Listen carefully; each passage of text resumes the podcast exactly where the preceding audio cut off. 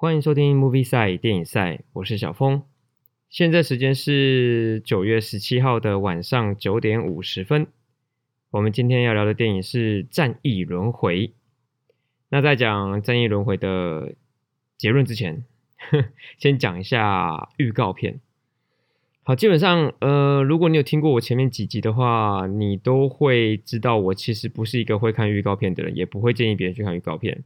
但《战役轮回》，我强烈建议大家可以看预告片哦，因为《战役轮回》我会看到预告片，是因为在电影院看别部片，然后《战役轮回》就会播它的预告。但我第一次，我刚开始看它的预告的时候，我以为这是一个。卖房子或卖车子的一个广告，结果没有，他就是一开始演前面都是很温馨呐，然后就是小朋友跑来跑去啊，家庭很美满的感觉，然后到后面呢，就会画风整个变调，就变成是很惊悚的、很恐怖的那种感觉。所以我觉得这个预告片拍的很好，重点是它完全没有爆雷，它只是让你大概的似是而非的，好像知道这部片在演什么，但好像嗯也没有讲到主要剧情在干嘛。所以其实这个预告片是可以看的，而且我觉得你看了预告片之后，你再看整部电影，那种冲突感会更大。那为什么会有冲突感呢？等一下我们后面就会讲到。那我就先讲结论，《战役轮回》的结论就是，他在剧情中间的那个转折点，神到就好像是整个剧组突然跳出来跟你说“想不到吧”这样的感觉，非常的神。跟大家说，真的非常的神。那神在哪里？我们等下后面就会讲到。那我先讲，我就从头开始讲好了，就是从《战役轮回》的开头。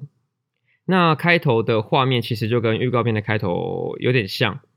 在这里啊，我觉得大家可以注意的点就是，嗯，它这里的配乐一开始是走一个很温馨的大提琴，然后一开始画面也都是很温馨啊，在自然环境里面啊，非常的美丽。然后它就是慢慢的开始往深处拍摄。好，跟大家说，这里的镜头真的是一镜到底，而且蛮长的哦。它就是用一镜到底带你看整个周遭的环境到底长什么样子，然后它的配乐就会慢慢的从温馨到悬疑，从温馨的大提琴到很尖锐的小提琴，这蛮厉害的。而且大家可以再注意这里的镜头，它都是在有人跟人之间互动的时候，它的镜头常常会用一种很低处的角度在拍。而且都是会有用一种，都会用一种仰视的角度在拍这里。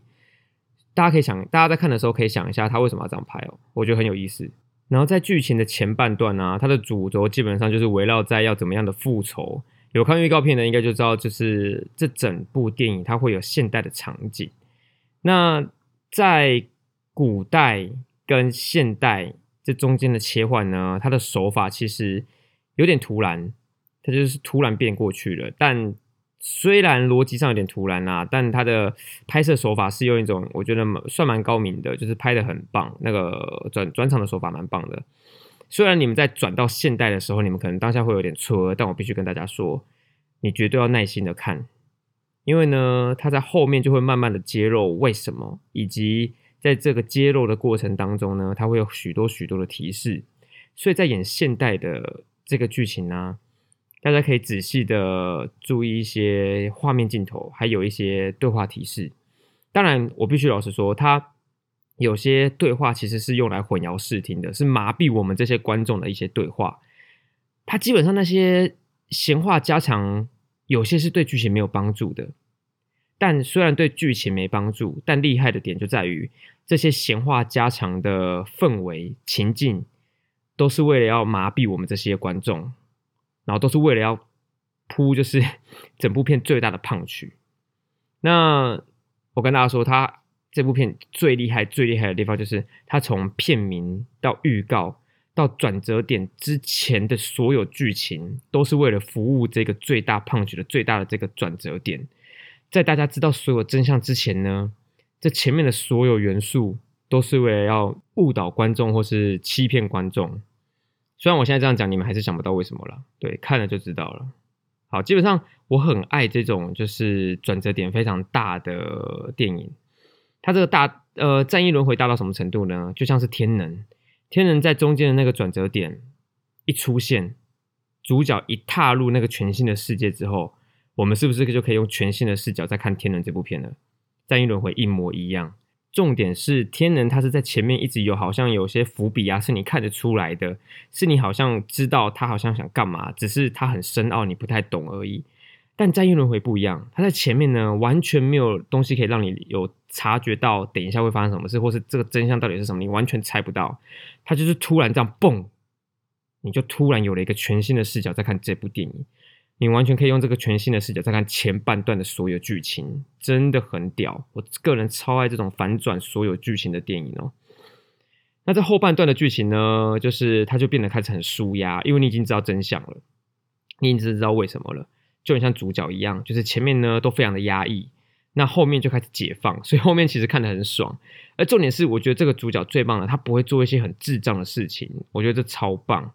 所以不会有那种就是拖来拖拖拖来拖去的感觉，很麻烦。我最讨厌这种感觉了。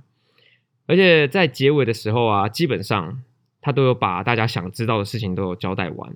而且很赞的是，这部电影它断的非常的干净哦。它在最后呢没有过多的解释，就是留在一个非常恰当的地方，就是解惑了所有的东西，同时也让你保有震撼的感觉离开电影院。我觉得这是最棒的地方。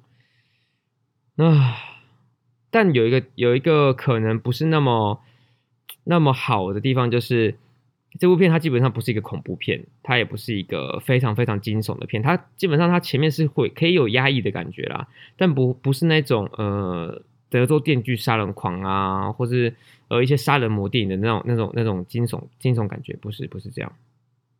好，那战役轮回就分享到这，那接下来讲一下在上一集。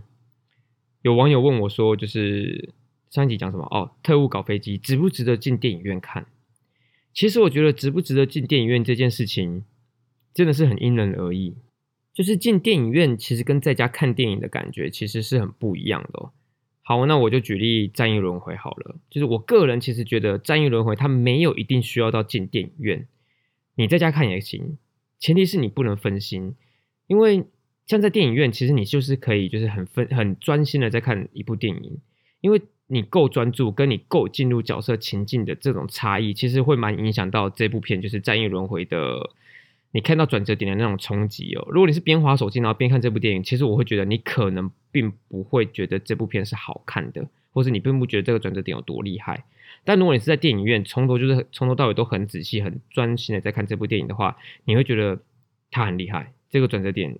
哇，真的没想到，大概就这样的感觉了。所以进不值不值得进电影院，真的是看大家。所以我才讲无雷心得的用意，也是让大家知道说这种类型啊，或者是哪一部的题材、哪一部的效果，可能是你喜欢的。那如果你喜欢，你当然可以很值得可以进电影院啊。但如果这部电影的路线就可能不是你那么喜欢的，那你或许就是可以等着在家看也 OK。